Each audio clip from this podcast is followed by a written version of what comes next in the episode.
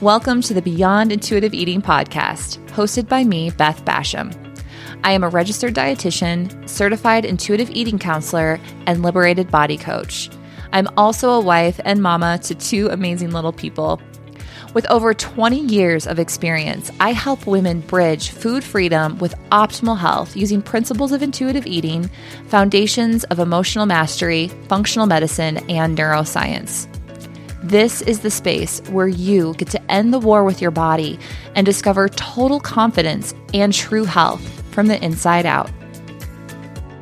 Welcome back to my three part podcast series on how to overcome triggering food and people, where I'm going to get more granular today on how to tackle those triggering food situations that pop up more frequently during this time of year. I've decided to release this series right as we enter the hustle and bustle of the holiday season because it's usually when this question comes up with my clients. But please note this information can be extremely useful all year round because foods can become an issue any time of the year, especially those we've classified as bad, forbidden, or special.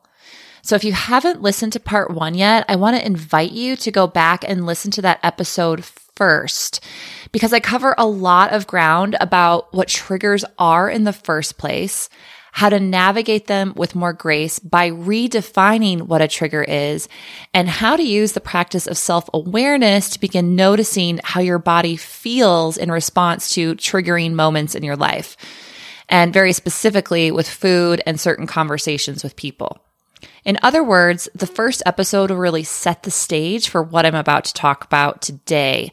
How to deal with all of those fancy and tasty holiday foods that might start to fill up every corner of your home and the holiday parties you attend this year.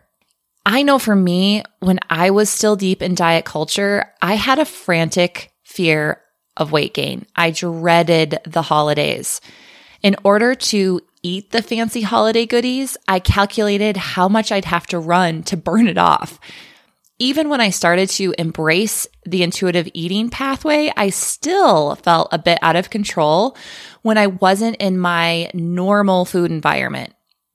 So I want to tell you first and foremost that this is okay and quite normal.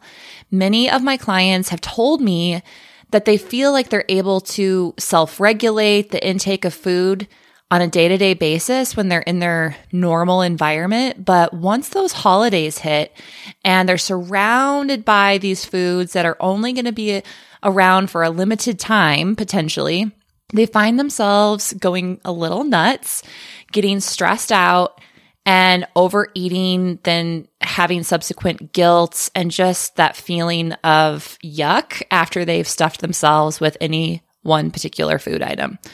So if that is you, if you're feeling any anxious emotion around food and the foods that are going to be around this holiday season, uh, maybe in the past or the present, you're really concerned about what's going to happen to your body during the holidays. I want to invite you to listen in because today is going to be really helpful for you. So let's go ahead and dive in. And the first thing I want to point out is this idea of food neutrality. I'm a huge believer in neutrality or the middle path with many things in life, and food is no different. It's not good and it's not bad. I started to talk about this a little bit in the first episode, in that food itself, okay, food, the apple pie, the cookies, the candy, it isn't yelling at you. These pieces of food or these meals aren't yelling at you and telling you to eat them or else, right? It's just food. It's very neutral. They're it's just different nutrients and different combinations sitting on a plate or a napkin in front of you. It's not the food, it's the stories that we've created about the foods that get us riled up. Maybe when we were a kid, our caregivers told us how much of these foods we could eat or not eat. Or we overheard comments from our caregivers about how certain holidays goodies would lead to weight gain and how weight gain in and of itself was a terrible, terrible thing. They might have made comments like, I am being so bad today eating this.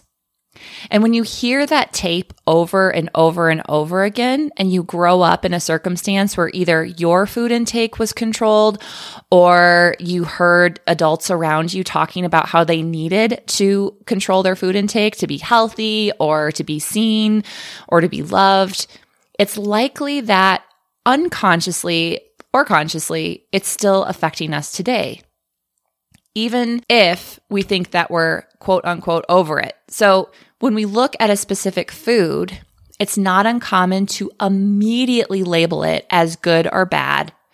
And when the holiday season comes around, there's a good chance that a lot of the foods coming into your home or the ones you're being exposed to are likely on that bad list and they become bad or they're special treats that we only get a certain time of year. So we have this duality happening. We have a part of us that's like, oh my gosh, this food is so good. You know, my grandma used to make this when we were growing up and I love it. It just brings this emotional connection to a moment or an experience in your life. I know for me, our family makes Kringla every year and English toffee. Those are the two foods I associate with the Christmas season. And I just get all these warm, fuzzy feelings when I think about consuming one or both of those foods right? And so when I was in diet culture, however, I had to limit and restrict how much of those foods I could eat. And it was oftentimes a lot of labeling of, you know, the English toffee is really high in fat and calories and sugar, and the Kringla is so easy to overeat. Uh, and so I, I'd get into these tapes or narratives that the food itself, the Kringla and the English toffee, were bad. And especially because it was only offered one time of year, I also wanted to take advantage of it, right? I wanted to eat those foods. And I did find myself in certain moments eating those foods almost in some type of rebellion where I just eat, eat, eat, eat and override my body's cues of hunger and fullness and just eat the food because it was there and it was limited and it was labeled as special in my brain. And I didn't listen to my body. And this all has to do with the fact that I labeled it good or bad, right? And the other thing about this time of year is that it's not an uncommon time to use food in general to support challenging emotions of this time of year. I'm not going to go into grief and some of the other big emotions that can come up for individuals during the holidays because there are so many. But I want to tune you back into an episode I did earlier about emotional eating. It's called How to Stop Emotional Eating Fast. Uh, that will support you if this is you, somebody who is looking at emotions during this time of year and witnessing, you know, you're using food to support your emotions. Uh, I talk a lot more about it in that episode. So I want to refer you back to that because I could talk about that alone for this entire episode, but I'm not going to. Okay. So I just want to clear up food is neutral. It's not good or bad. It's not yelling at you.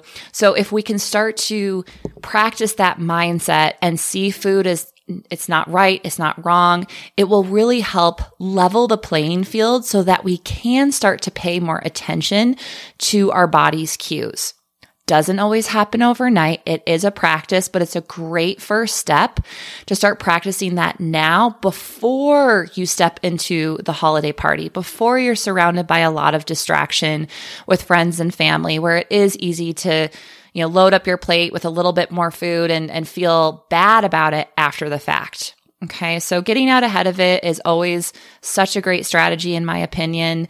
Really looking at how we react, using that self awareness to plan ahead can be really important. And finding neutrality with food is a great practice to start now so that you're not feeling overwhelmed or triggered in those moments to come.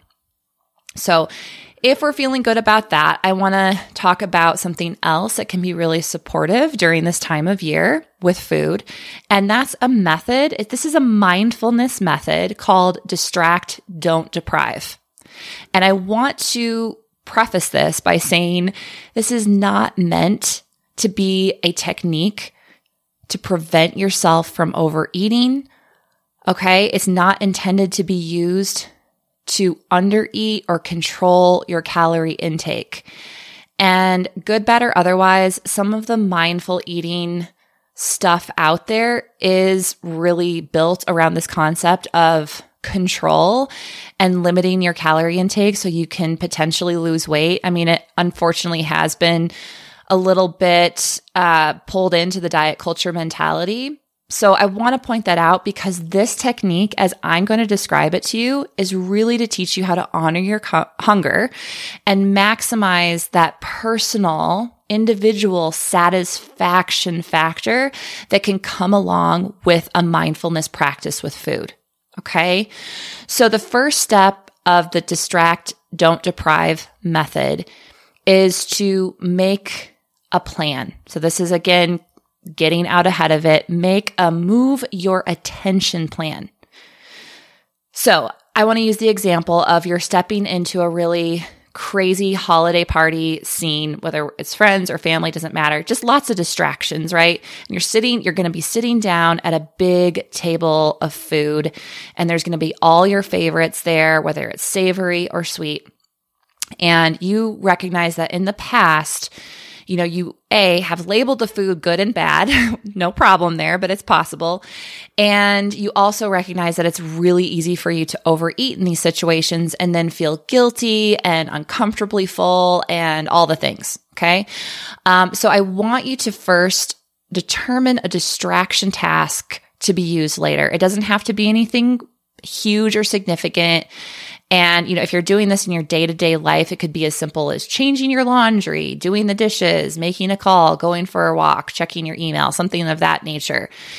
For the purpose of the holiday parties and some of those more distracting environments, I might invite you to make an intention or a distraction task that could look like connecting with your grandma or uh, checking in with your kids or um, you know, going to the bathroom to freshen up, you know, something like that, where it ties into what you're actually doing at the holiday party, right?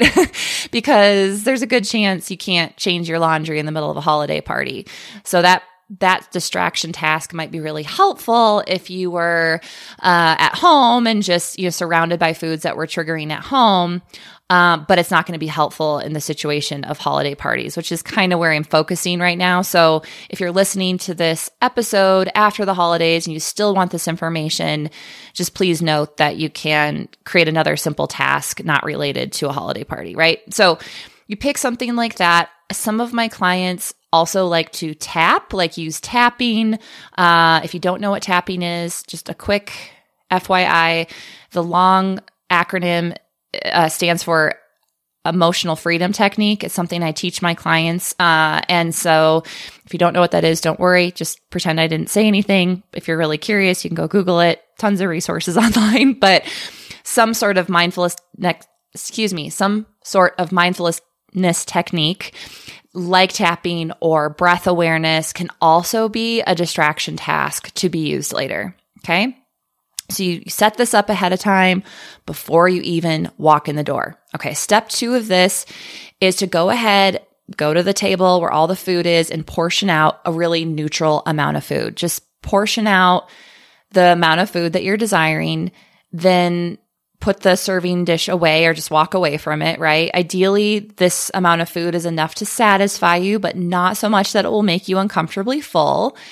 And that might be a bit obscure. It's okay if you're not really certain about what that amount is. I know so many of the clients I work with are still discovering that. They're still learning about their body. How much does it take up to fill up my belly? How much is too much? How much is not enough? This is a practice and each day it might result in something different. You know, on days that I'm really active and I've gone to the gym, maybe done a workout, my plate is probably going to be a bit more full on days that I'm a bit more sedentary, staying at home. Uh, you know, it just snowed here about a foot. So I'm not doing too much movement. My appetite changes as a result of that. This is a skill that you learn over time as an intuitive eater, as somebody making more peace with food, etc., and so forth. Probably a great podcast for another day. But for the purposes of this, I want you just to make a guess and don't let it mean too much. Step three, enjoy your nourishment. And this is where the mindfulness piece really becomes really helpful. Sit down as undistracted as possible. Obviously, at a holiday party, distractions are normal, but just maybe take a couple breaths and enjoy the food you portioned out. I like breathing. I like taking three or four slow, deep breaths. Actually, I like to breathe into my heart. I do something called heart centered breathing. And this just connects me to me. It calms my nervous system down and it allows me to just pay attention. You can do this in a holiday party. No one has to know that you're breathing slowly and intentionally. I promise. I do it all the time. So once you do that, you can connect to this gratitude that you may have for the food and remind yourself this is really important, especially if you're that person who sees these holiday foods as these limited time. I only get this food right now. I must make the most of it, need it all, right? Which is, there's not a problem there. It's, it's okay. Um, but I want you to remind yourself and be grateful and remind yourself that you can have this food at any other time. So back to my example of Kringla and English toffee. Truth be told, I don't make Kringla and English toffee other times of the year, but I could. I could. I know I have the recipes for both. The ingredients are available all year round. I can make those foods in the middle of the summer if I wanted to. Okay. So just remind yourself that this food is not limited. You could make it or have it at any time if you chose right? And that will take some of that pressure off the limited timeness of eating the food, which I know is really real and really felt. So I want to honor that. So after you've taken your breaths, connected to a bit of gratitude, just start to take notice of all five senses while eating and enjoy it without the guilt. And this ties back to the first point I made, which is food is neutral. It's not good or bad. Allow yourself to be the curious observer of what's going on in your body. Again, recognizing fully that you might be distracted. It's just an intention of coming back to, okay, how am I feeling? How am I feeling? What does my belly feel like? What does my energy feel like? How, you know, what is, what's going on with my sense of smell, with my sense of taste, with my sense of touch? It's not about trying to change anything. It's about just becoming more aware of it to whatever degree is possible in the hustle and bustle of a holiday party, right? I will tell you this all these steps may or may not work for you, especially if you've never done this before. So just pick one of those things I said, the slow breaths, connecting to gratitude or taking notice of your five senses. You can literally just pick one of those and practice them in the most undistracted way possible. And I would even suggest practicing these things before in your home environment so you can just start to feel what it feels like to do the things I mentioned as well. So practice before you go to the holiday party or event or you know, week with family. I know for us, we're going to be traveling across the country and we're going to be spending about a week with our family. And so it's going to be a lot in a short amount of time because we haven't been back to my husband's home for quite some time. So there's going to be tons of distraction. I'm probably just going to have my breathing practice to ground me. And that's it. And that's okay. Maybe some gratitude. I may or may not be able to take notice of all five senses. Okay. And that's okay. As an example. Okay. Now, so step number four is to distract yourself. So when you're done eating the nourishment, which might include a food that has previously activated that trigger inside you, just gently nudge yourself to do the task set aside in step one. Remember that one? So, what did I talk about in step one? It could be going to the bathroom and freshening up. It could be checking in on your children, talking to your grandmother. It could be a lot of different things. But go back to that. This is why we decided this early on is so that you would have it ready to go when you feel that trigger inside saying, eat me, eat me, you must eat more food because that's what you've always done. And you have a subconscious or conscious brain habit that might be screaming at you to give you more. And there's no need to resist this voice. You don't have to be like, no, I have willpower this year, right? Because that's a really common thing for dieters or previous dieters is I'm just going to use willpower and get through and dep- that's that's deprivation at its finest, okay? So you are distracting, not depriving. Just move to your plan, move your attention and allow yourself to follow through. Okay? you want to really avoid using restrictive self talk like, this is all I can have, or I can't, or I shouldn't have more. Because what you resist in life, food included, will persist. It will persist. Therefore, you aren't saying no, you're just saying, not right now.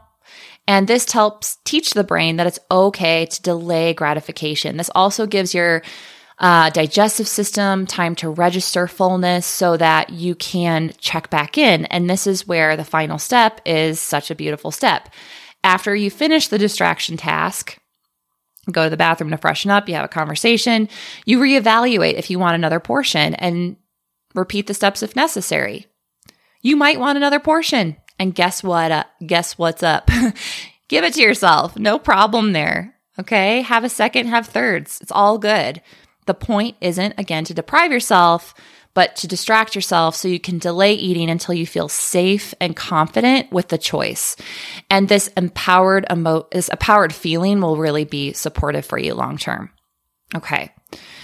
So, the last thing I want to share with you today, and there's probably so many other things because I've worked with clients on this particular issue, and we all, they all, they, we all have different solutions that work back, best for us. But this last thing I want to share with you, I think is maybe one of the more important. And if you have listened to this podcast or continue listening, you are going to discover that I am a huge proponent of self compassion and self forgiveness. And when we get in these holiday seasonal times and we're distracted and we've got a lot going on and we want to fall, not want to, but we tend to fall into some old habits, it's so easy to get down on ourselves, feel bad about how we responded to the food environment, that we overate, ate beyond fullness, etc. So when and if this happens, forgiving yourself when it doesn't go perfectly is probably going to be the most valuable tip I have for you. You are not a perfect person, neither am I, and that is perfect. You don't need to be perfect.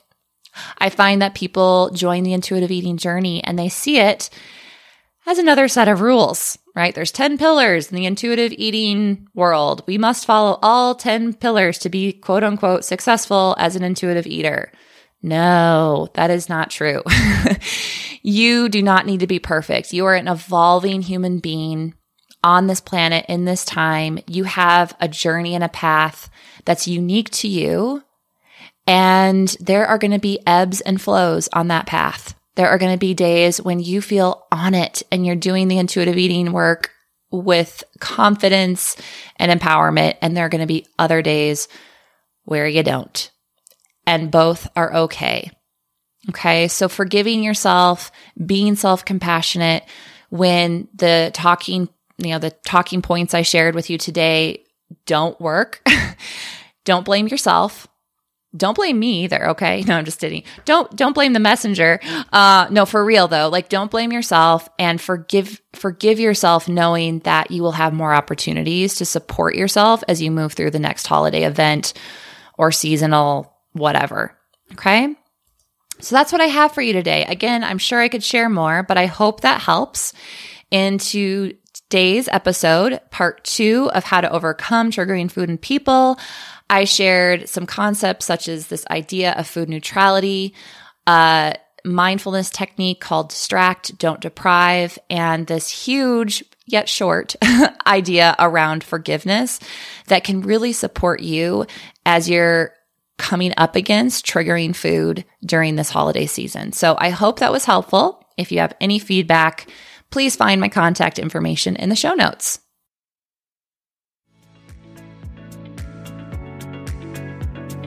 Thank you so much for listening in today. I am so grateful. If you enjoyed this podcast, I ask that you share it with a friend who might also benefit. And if you want even more support on your food and body journey, please check the show notes for information about my free Facebook group and private coaching opportunities. See you next time.